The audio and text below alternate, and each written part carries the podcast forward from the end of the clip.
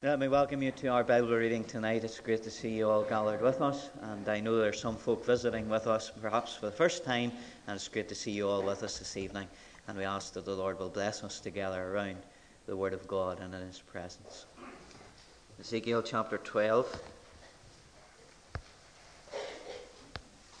Beginning our reading at verse 1, and the subject this evening, indeed the title is The Signs and Blunders Movement. Verse 1. The word of the Lord also came unto me, saying, Son of man, thou dwellest in the midst of a rebellious house, which have eyes to see and see not.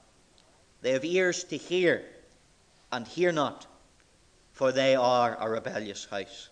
Therefore, thou son of man, prepare thee stuff for removing, and remove by day in their sight, and thou shalt remove from thy place to another place in their sight and it may be that they will consider, though they be a rebellious house.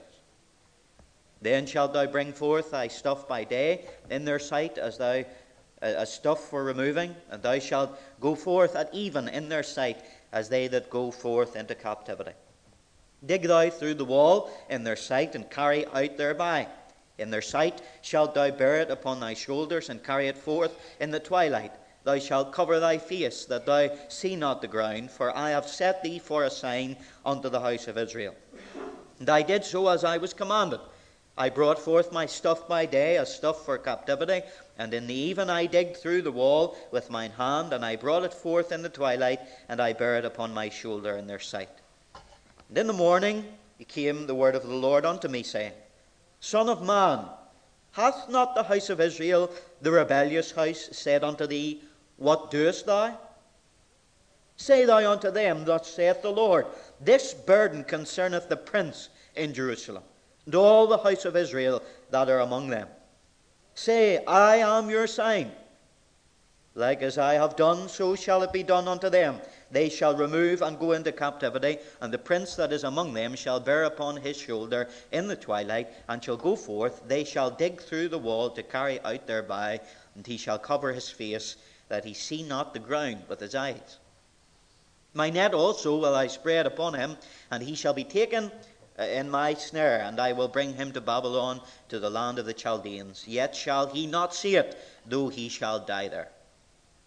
And I will scatter toward every wind all that are about him to help him, and all his bands, and I will draw out the sword after them.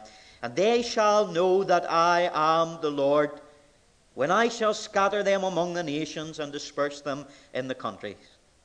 But I will leave a few men of them from the sword, from the famine, and from the pestilence, that they may declare all their abominations among the heathen, whether they come, and they shall know that I am the Lord. Moreover, the word of the Lord came to me, saying, Son of man, eat thy bread with quaking, and drink thy water with trembling and with carefulness and say unto the people of the land, Thus saith the Lord God of the inhabitants of Jerusalem and of the land of Israel They shall eat their bread with carefulness, anxiety, and drink their water with astonishment, that her land may be desolate from all that is therein, because of the violence of all them that dwell therein. The cities that are inhabited shall be laid waste, and the land will be desolate, and ye shall know that I am the Lord. The word of the Lord came unto me, saying, Son of man, what is that proverb that ye have in the land of Israel, saying, The days are prolonged, and every vision faileth? Tell them, therefore, thus saith the Lord God, I will make this proverb to cease, and they shall no more use it as a proverb, in Israel, but say unto them, The days are at hand, and the effect of every vision. For there shall be no more any vain vision nor flattering divination within the house of Israel. For I am the Lord. I will speak, and the word that I shall speak shall come to pass. It shall be no more prolonged. For in your days, O rebellious house, will I say the word and will perform it, saith the Lord God. Again, the word of the Lord came to me, saying, Son of man, behold, they of the house of Israel say, The vision that he seeth is for many days to come, and he prophesieth of times that are far off. Therefore say unto them, Thus saith the Lord God, There shall none of my words be prolonged any more, but the word which I have spoken shall be done, saith the Lord God. The word of the Lord came unto me, saying, Son of man, prophesy against the prophets of Israel, that prophesy and say thou unto them that prophesy out of their own hearts, Hear ye the word of the Lord. Thus saith the Lord God Woe unto the foolish prophets that follow their own spirit and have seen nothing. O Israel, thy prophets are like the foxes in the deserts. Ye have not gone up into the gaps, neither made up the hedge for the house of Israel to stand in battle in the day of the Lord. They have seen vanity and living lying divination, saying, The Lord saith, and the Lord hath not sent them. And they have made others to hope that they would confirm the word. Have ye not seen a vain vision? And have ye not spoken a lying divination? Whereas ye say, The Lord saith it, albeit I have not spoken. Therefore, thus saith the Lord God, because ye have spoken vanity and seen lies, therefore, behold, I am against you, saith the Lord God. Mine hand shall be upon the prophets that see vanity and that, that, and that divine lies. They shall not be in the assembly of my people, neither shall they be written in, in the writing of the house of Israel, neither shall they enter into the land of Israel. And ye shall know that I am the Lord God. Because even because they have seduced my people, saying peace, and there was no peace. And one built up a wall, and lo, others daubed it with untempered mortar, saying unto them that daub it with untempered mortar, that it shall fall there shall be an overflowing shower, and ye, O great hailstone, shall fall, and a stormy wind shall rend it. Lo, when the wall is fallen, shall it not be said unto you, Where is the daubing wherewith ye have daubed it? Therefore, thus saith the Lord God, I will even rend it with a stormy wind in my fury. And there shall be an overflowing shower in mine anger, and great hailstones in my fury to consume it.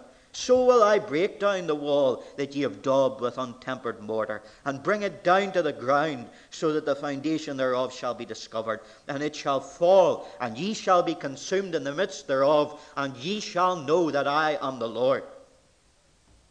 Thus will I accomplish my wrath upon the wall, and upon them that have daubed it with untempered mortar, and will say unto you, The wall is no more, neither they that daubed it to wit, the prophets of Israel, which prophesy concerning Jerusalem, and which see visions of peace for her, and there is no peace, saith the Lord. Likewise, thou son of man, set thy face against the daughters of thy people, which prophesy out of their own heart. And prophesy thou against them, and say, Thus saith the Lord God Woe to the women that sew pillows to all armholes, and make handkerchiefs upon the head of every stature to hunt souls.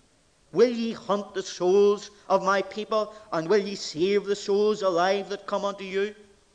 And will ye pollute me among my people for handfuls of barley and for pieces of bread, to slay the souls that should die, and to save the souls alive that should not live by your lying to my people that hear your lies?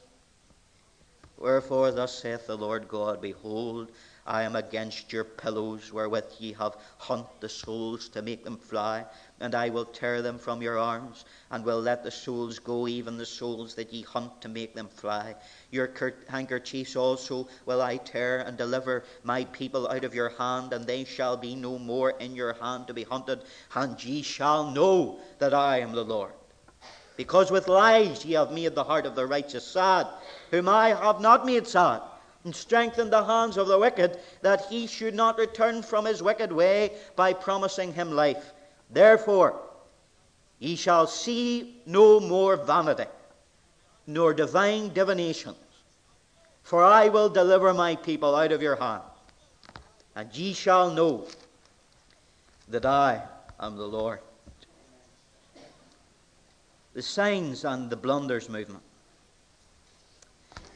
If you're engaged in any small sense in any gospel ministry, you will know this that messages of the gospel, especially messages about the future and eternity, often go unheeded. That is why few people are saved, because few actually hear the message of the gospel and listen to it and heed it. And in fact, we f- find ourselves in the predicament of the old prophet Isaiah in chapter 53. Who hath believed our report? Who has believed our message? the witness that we are giving, it seems that no one has believed, and that is the way it seemed for Ezekiel in his day.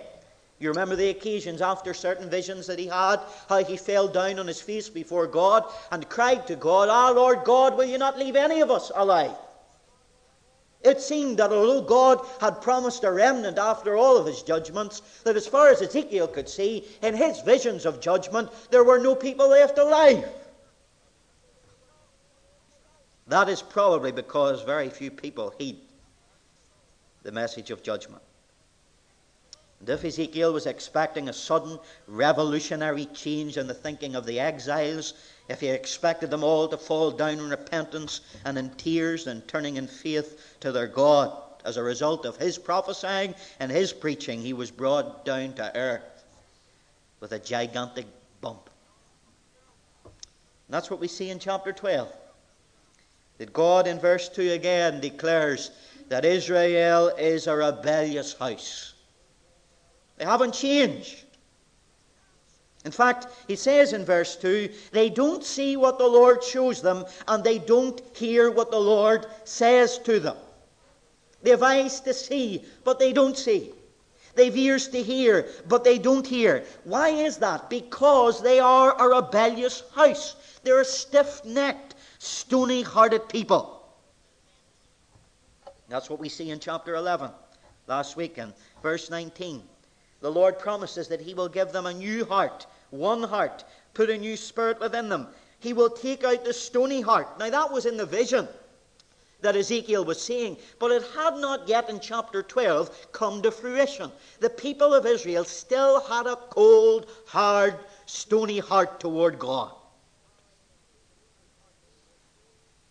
See, C.H. Spurgeon said on one occasion, Men display great ingenuity in making excuses for rejecting the message of God's love. They display marvelous skill, not in seeking salvation, but in fashioning reasons for refusing it. They are dexterous in avoiding grace and in securing their own ruin. They hold up first this shield and then the other to ward off the gracious arrows of the gospel of Jesus Christ, which are only meant to slay the deadly sins which lurk in their bosoms. Men are experts at avoiding the gospel and the grace of God. And that, in effect, is what chapters 12 and 13 are all about men and women just like you and I, who have ears to hear but do not hear, and eyes to see but do not and cannot see. That is the theme looking and not seeing, hearing but not listening. And for that reason, Ezekiel was to carry out his actions. This is the reason why he dramatizes his message from God because these are a people who need all that God can give them to bring them back to Himself. So he's told to carry out these actions as they watch. Seven times in verses 3 to 7 of chapter 12, you find that statement as they watch. That, that, that this is to be done in their seeing and in their hearing. But the fact of the matter is, as we go through this passage and through the book, we find that despite of this, despite of a verbal prophecy from the Lord, and despite of a visual in action of sign acts by the prophet, it doesn't result in them understanding. But in fact, it cements them and further digs deep the grave of their inability to understand. And in fact, in this passage, chapter 12, you find out that they actually ask Ezekiel, What are you doing? And the Lord says that. He says to Ezekiel, Tell me, aren't they saying, What are you doing, Ezekiel? though they see, they don't get the message. Though they hear, they, they don't understand it. And even when Ezekiel finishes this sign act, and then he orally tries to explain to them what these parables of drama mean, their reaction is found in verse 27. Look at it. Son of man, behold, they of the house of Israel say, The vision that he seeth is for many days to come, and he prophesieth of times that are far off. Ezekiel comes to them and tells them that the end is here. Not the end is nigh. The end is here. That this is coming upon you. That this is the judgment for your sins. But still they think to themselves, well, he doesn't mean us, does he? And even though they hear every word he speaks and see every act that he does, it is clear that they understand nothing of his message. They are a rebellious people who have ears and do not hear, eyes and do not see. And so again, Ezekiel is given this instruction of these sign acts, and that's why the, the first half of our title is the signs movement.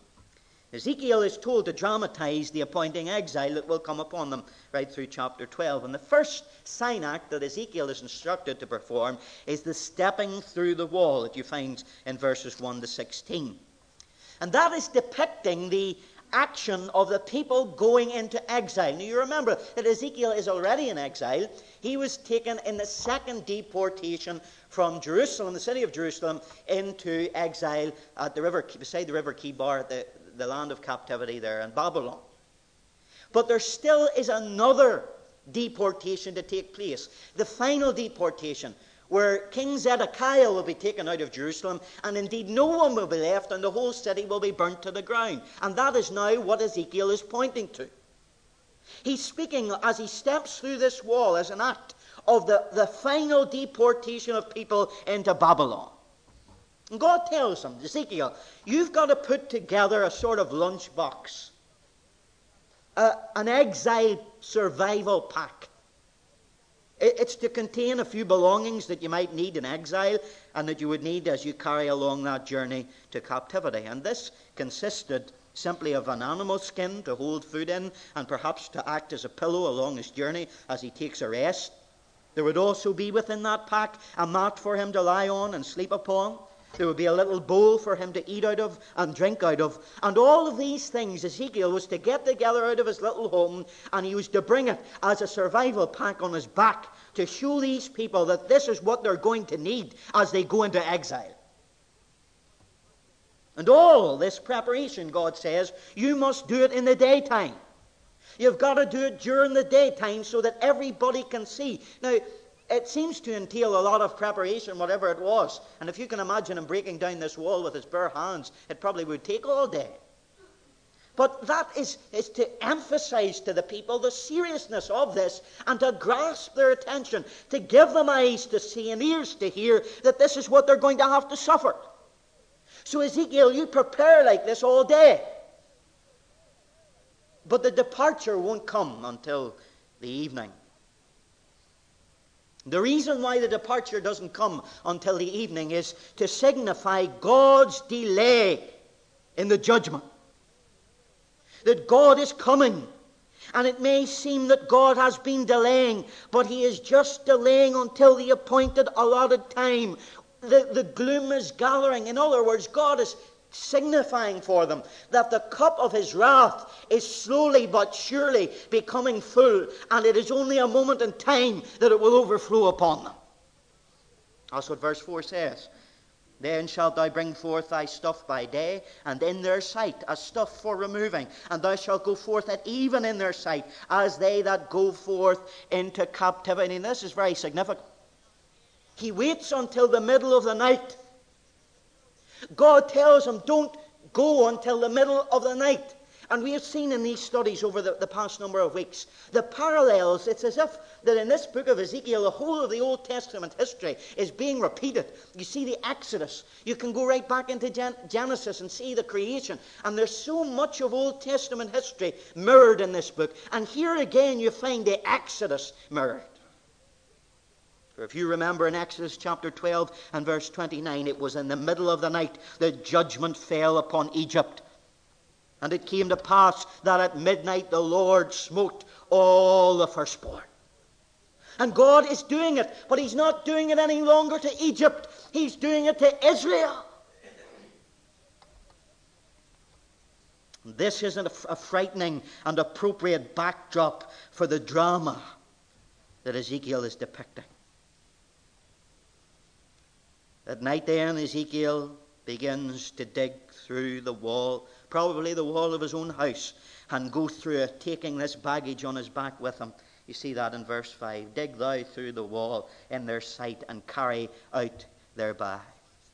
And then God says, You see, as you do that, if it wasn't hard enough to dig through his own wall with this baggage on his back, God tells him that he's to cover his face with a veil so that he cannot see the land. Verse 6.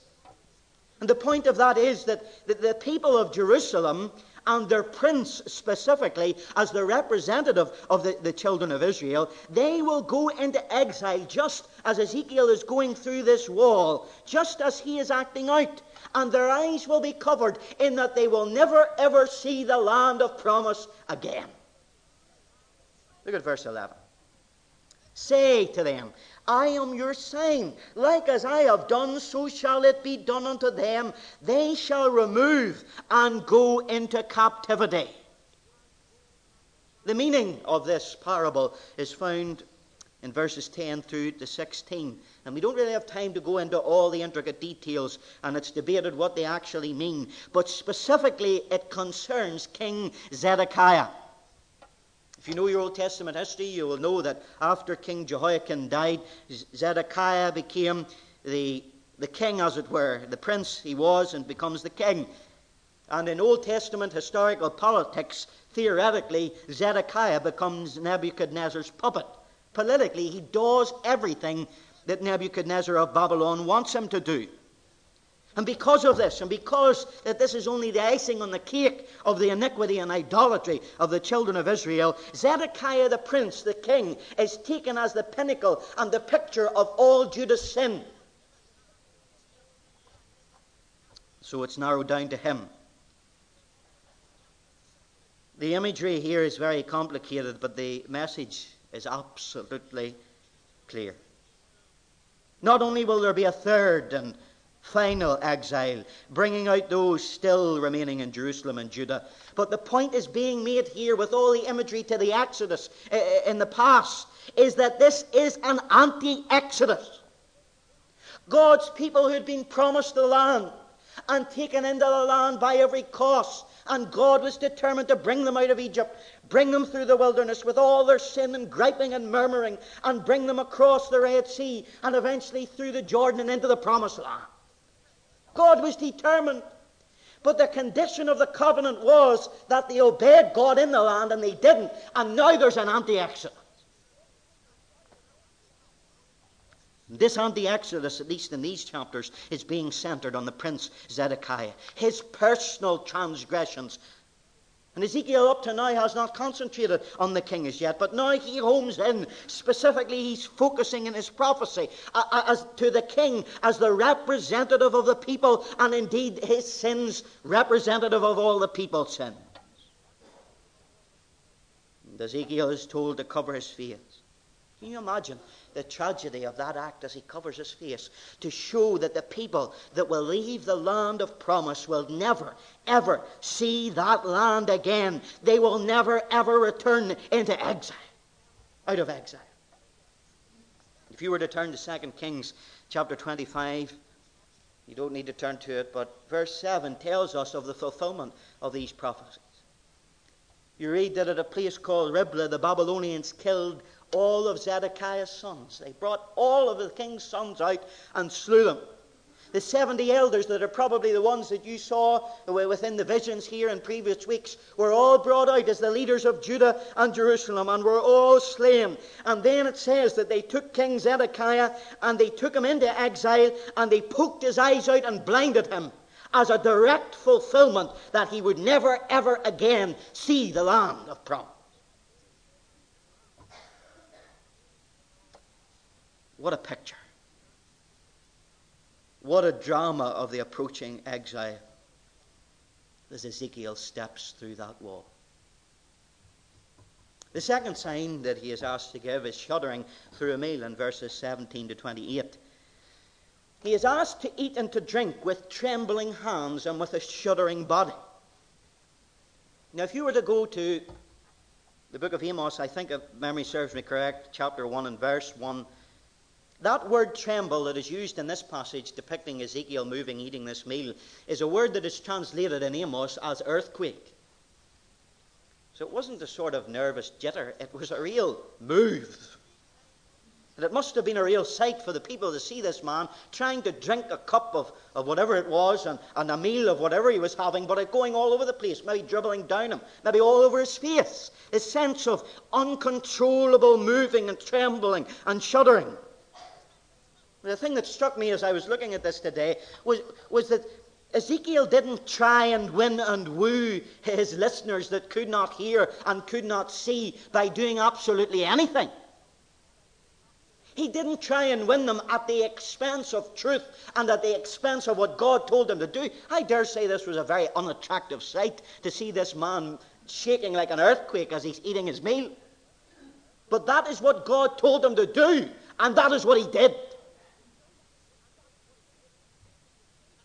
He was depicting the terror that the people would feel as they were taken into exile. He was saying the violence that you have filled the land with, with all your sin and with all your rebellion, it's going to return upon your own heads in the devastation of your cities and the devastation of this whole land. I will show you. If you underline every time you find this phrase, it's remarkable. Surely you've noticed it as we've been reading. They will know that I am the Lord. It's powerful, isn't it? It's wonderful that we believe in a sovereign God, isn't it? And you know, even in this passage, the remnant isn't forgotten. His grace is not forgotten. And even though things are so bad in his own nation, he's still sovereign. He's still a God who can override these things. In fact, I go to say as far that He is a God who will save His own people at any cost. When God makes a promise, and God promised the children of Israel that He would save them, even if it's a small, small remnant, and He is a God of His word. And even in the face of all this sin, even in the face of all the idolatry and all of the abomination to his holy soul that is vexed, he is not powerless. Even in the face of ears that will not hear and eyes that will not see, he will get his message through. The remnant will come one day to see that they have escaped, and they will realize that they have escaped in order that they receive the inheritance of the land. But you know the awful thing about the remnant receiving the inheritance of the land is well, who's in the land? The people of Judah are in the land. The remnant, you remember last week, would be the people in exile, the people in the concentration camp, Ezekiel's brethren, his friends, and kith and kin. And in order that they became the people again in the land, the people in the land had to be taken out.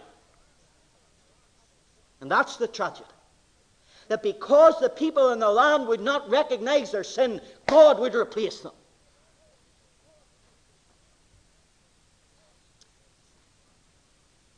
It was an unpalatable truth that the people in the land did not want to see. They had ears to hear, but they wouldn't hear. Eyes to see, but they would not see. It was unpalatable. And the message that we preach today, isn't amazing that it hasn't changed too much? The message that we preach is unpalatable to the world. God must judge sin. And if God doesn't judge sin upon Christ for your surety and your atonement, he will judge sin upon you in hell. Well, that's not too popular, is it? It's not popular to preach that all have sinned and fallen short of the glory of God. Indeed, Rabbi Harold Kushner's recent book entitled How Good Do We Have to Be, that he wrote in 1996, he argues the notion, and I quote God holds us, or God does not hold us to strict standards of right and wrong. The idea that, that God knows every secret, nasty thing we ever do, even our secret, nasty thoughts, and that every sin separates us from God's love, the whole argument of his book is it cannot be. That's the way people think in our land, isn't it? They prefer to be optimistic with regards to God and with regards to their future. They, they, don't heed the warnings of flee from the wrath to come. They want to think the best thoughts about the future. because honesty and truth are devastating to them. The truth that God seeth me is awful. God sees what I do. Doesn't matter the facade I portray to the iron hall. God sees my heart. And that is devastating to human beings. God's visual aid is what we preach, isn't it? Ezekiel had to show this by stepping through a wall. God's anger towards sin, they be cast out. Ezekiel was showing through this sign act of shuddering through a meal the terror of the Lord. It is a fearful thing to fall into the hands of the living God. But what is it we preach? What is the message that is unpalatable to the world today and that, that we are rejected for? It is this Christ Jesus came into the world to save sinners. It's unpalatable. It might be gentle, Jesus, meek and mild, and Jesus loves me. This I know, for the Bible tells me so. But in reality, when a man grows out of his childlike simple faith, he begins to realize that the message of the gospel is a stumbling block to him and foolishness because it tells him that because of my sin, Christ had to die. Because I am a sinner and I cannot approach God and I cannot reach God with any moral standards or any theological ladder. Because of that, the Son of God had to die. That's unpalatable. But that's our message. The judgment of God seen in the life of Christ, a man of sorrows, seen in his death as he lays upon him the iniquity of all, us all, seen in his resurrection, that because he is risen, we can rise again. But the point is this if he doesn't rise again, we don't rise again. And if we don't accept his rising again, we won't rise again. That is the message that people cannot handle. God's ultimate acts of judgment upon sin and therefore his deliverance of salvation. And all that God wanted these people to do was admit their sin and take hold by faith upon the means of salvation. But they had ears, they heard, but they would not listen. They saw, but they would not take heed. Well, it's just as well, isn't it? That we don't believe that sin does not separate us from God. We believe it does. And why do we believe that? Because it separated Christ from God at Calvary.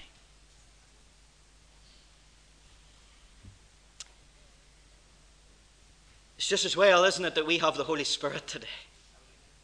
Amen. Though men have eyes to see, but they do not see, and ears to hear, that they do not hear, the Holy Spirit is the one who was sent of the Son of God to open men's eyes and to open their deafened ears, to unplug them. And that is the sign act that we portray Christ and Him crucified and risen. And the Holy Spirit comes and He opens the eyes of the unbeliever to see this. But you know something? As old Duncan Campbell said, and I agree with him totally, and he was an old Highland Calvinist, but he said this I do not believe, indeed, we do not believe in any form of God's sovereignty that nullifies man's responsibility. We do not believe in any form of God's sovereignty that nullifies man's responsibility. And this is our message Christ in Him crucified, risen, interceding in heaven.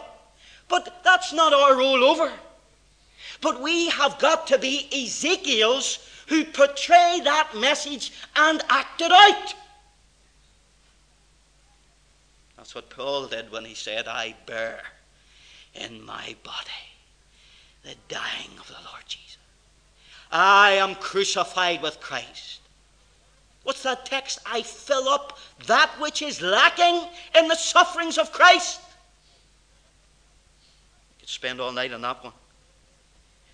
But the point is this the Lord says that we have a part to play in playing out these signs. We are the witnesses before a watching world. In Acts 1, verse 8, he said, Ye shall be my witnesses. And we, this is an amazing thing. We are the letters from Christ to the world around us. 2 Corinthians 3 3 For as much as ye are manifestly declared to be the epistle of Christ ministered by us, written not with ink, but with the Spirit of the living God, not in tables of stone, but in fleshly tables of the heart. This is not just verbal. It's not just verbal, you know, standing up and giving your testimony and singing gospel songs or giving out a tract or preaching in the open air. This is visual. The world needs this more than anything today. The world needs to see people living the Christian life, living the life of, of witness of Christ, the sign act of the dying and rising and living now of the Lord Jesus Christ in your flesh. You see, words today may on their own not open the blinded eyes or unplug the deafened ears. What needs to happen is what happened 2,000 years ago when the Word became flesh and dwelt among men. That's still God's plan, incarnation, that Christ be formed in you. The world needs to see it. But, my friend, before you try and do it, remember that just as it was costly and uncomfortable for Ezekiel, it'll be costly and uncomfortable for you. How would you like to take, go home and dig a hole in your wall and pull all the bricks and mortar down? And get all this lunchbox from your house and put it on your back and put a veil over your head and walk through it in the middle of the night. You think that cost him? You think it cost him to lie on his side once, one side for 390 days and another side for 40 days to get up and eat a famine food, to do all these things, to shave his beard off and shave his head off? It cost him. It cost him to live the Word of God. And oh, how it cost our Lord when he became flesh. And we, we underestimate what this was, the incarnation. It meant him leaving his home in glory, but more than that, coming to earth and taking upon himself humanity, and indeed many of the weaknesses and limitations of humanity hunger, thirst, tiredness, weariness. Cost him to humble himself one writer says this rightly. Evangelicals have often been accused of making the word that became flesh back into words again. Evangelicals have often been accused of making the word that became flesh back into words again. The fourth century emperor Julian complained to his pagan priests of the day in which he lived that these impious Galileans, speaking of Christians, were looking after the pagan poor as well as their own people were. The complaint of the emperor these people, these Christians, are doing a better job than we are for our own people. That's living it out, isn't it? Such selfless sacrifice, sacrificial behavior. It was staggering in Ezekiel's day. Can you see them all standing around all day watching him, running to and fro, getting all these things, digging through a wall, and they're still standing there at the middle of the night watching? What on earth is that man doing? And it's still staggering today when men and women in this world that are living for self and sin see you and I lay down, laying down our lives for them. Can't understand. What are you doing? What's in it for you? Isn't it amazing? But you know something? As our culture becomes more and more anti Christian and anti gospel, the only way to reach rebellious people is to go after them. Ezekiel had to go after these people, he had to bring them in contact with his vision.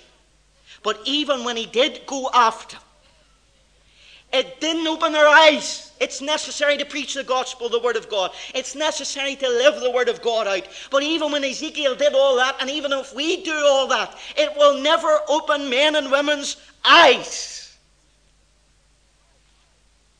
Because if you look at this passage, especially chapter 11, you will see that they needed one heart, they needed a new spirit in them, and they needed new hearts.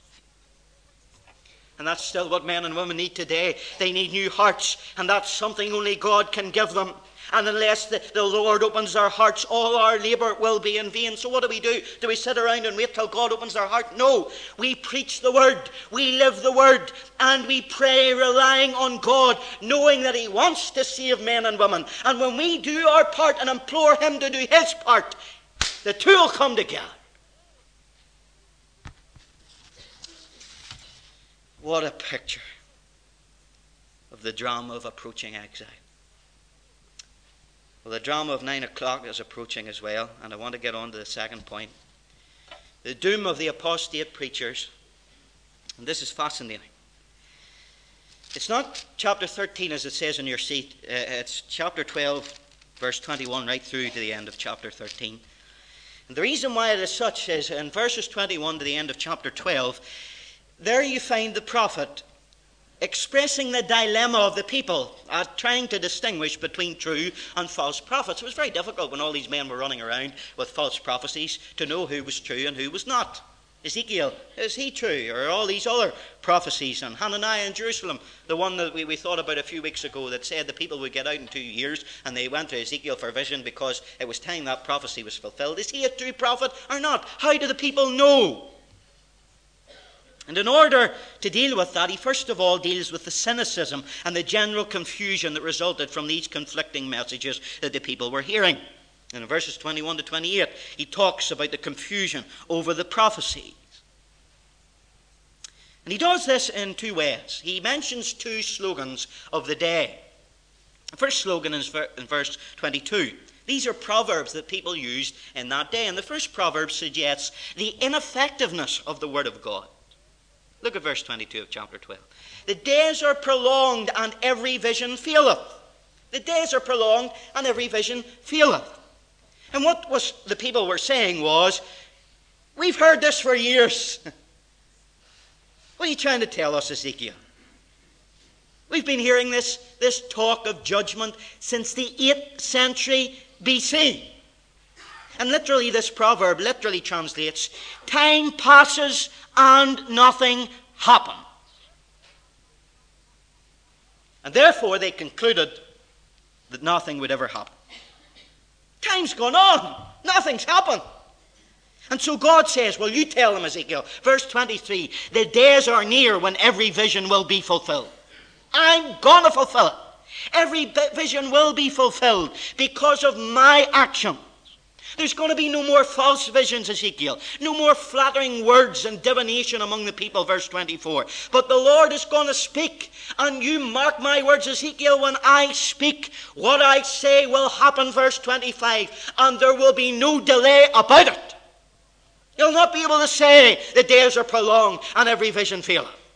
For the false prophets shall be cut off, and every one will know who the true prophet is, Ezekiel. And more than all that, they will know that I am the Lord. Dr. Martyn Lloyd-Jones said, The great watershed that divides earth into two populations are those who will believe God's revelation and those who will not. Isn't that it in simple terms? Those who will believe God's revelation and those who won't. The first phrase was the day are prolonged and it hasn't happened yet. The second is found later on in verse 28. The vision that he seeth is for many days to come, and he prophesieth of times that are afar off. Now, these weren't people that weren't believing God would do it, but they're just people who say, well, God's going to do it. But you know, surely there's another generation yet. Surely we'll be able to live our lives, and God's not going to do it. These it wouldn't affect them. It wouldn't affect their particular generation, but, but we'd hit a future generation. Had not a whole line of prophets prophesied a Babylonian invasion down the years? Surely one more generation would come before the axe of judgment descends. God says, they're going to receive a word from me as well. And he turns this proverb round on its head in verse 28, if you look at it. He says, Therefore say unto them, Thus saith the Lord, There shall none of my words be prolonged any more, but the words which I have spoken shall be done, saith the Lord.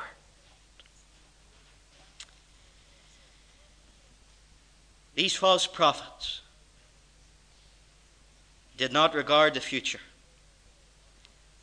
And we live in a world today, a society, where its values, laws, environmental conditions do not consider the future.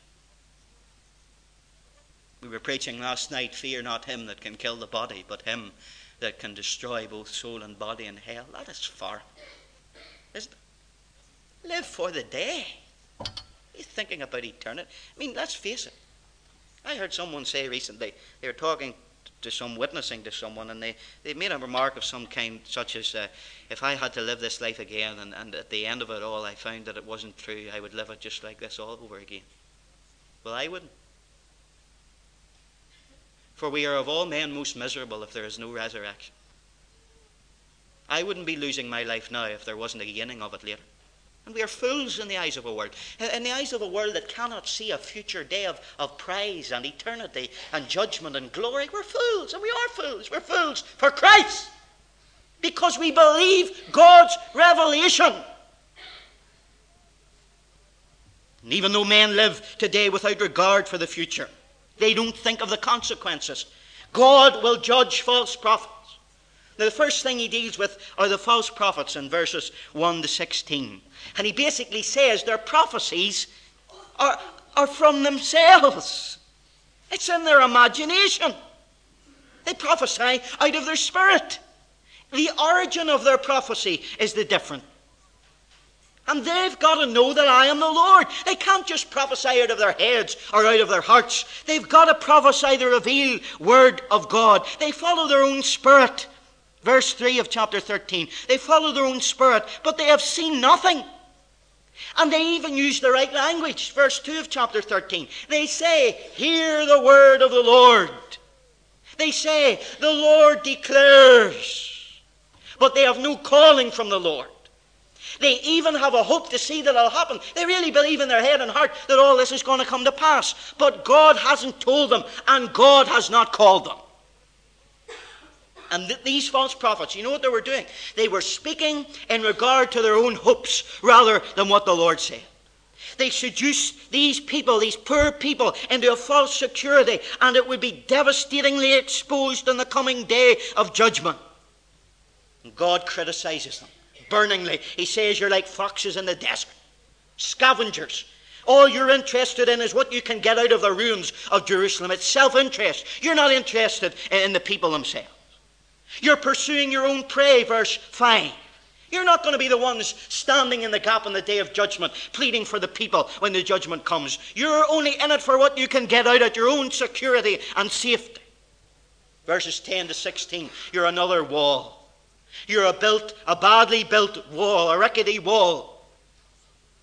You're not interested in building properly the city of God. But all you want to do is merely, and that word is whitewash, that mortar that's talked about there. All you want to do is whitewash. Do you see in the, the Hebrew language? It literally can be translated vanity or hogwash. You only want the hogwash, an outward hypocrisy, but you're not interested in the people. Oh, there's so much to say. And even the prophetesses came in, and they had magical charms in verse 17 they had these kind of ties, a magical ritual that they put round their arms. Verse 17, or sorry, 18 says they made veils and put them over their heads, and it has a magic connotation. They were attracting the people for, through this conjuring and this magical power that they seemed to have. They had no divine calling. They, they only followed a pursuit of personal profit and gain. Verse 19 says they were in it for the barley and for the bread. But what they were doing, verse 20 says, was ensnaring people like birds, exploiting the people, making them the disposable means of their profit. I must finish, but what I have to say is that there are men in our land tonight, and there are evangelists coming to visit our land, and even the Odyssey, and they are false prophets. Now, you be warned. For many of them are in it for the money, to line their pockets, and they attract people with magic, not the word of the Lord. With magic, come and you see. You see these missions that are now being advertised by the miracle and not by the gospel? That is not our message. We could outline this for hours. But the point is this, and this is my final climax of everything that we have said tonight, and it's what Paul said in 1 Corinthians 14:8. For if the trumpet give an uncertain sound, who shall prepare himself for battle? If you don't tell it like it is, if you don't become a watchman of God and just present the Word of God, what will happen? I'll tell you what happened. The instruction to the watchman if you tell them and they go ahead, well, they're damned. But if you tell them and they're saved, that's great.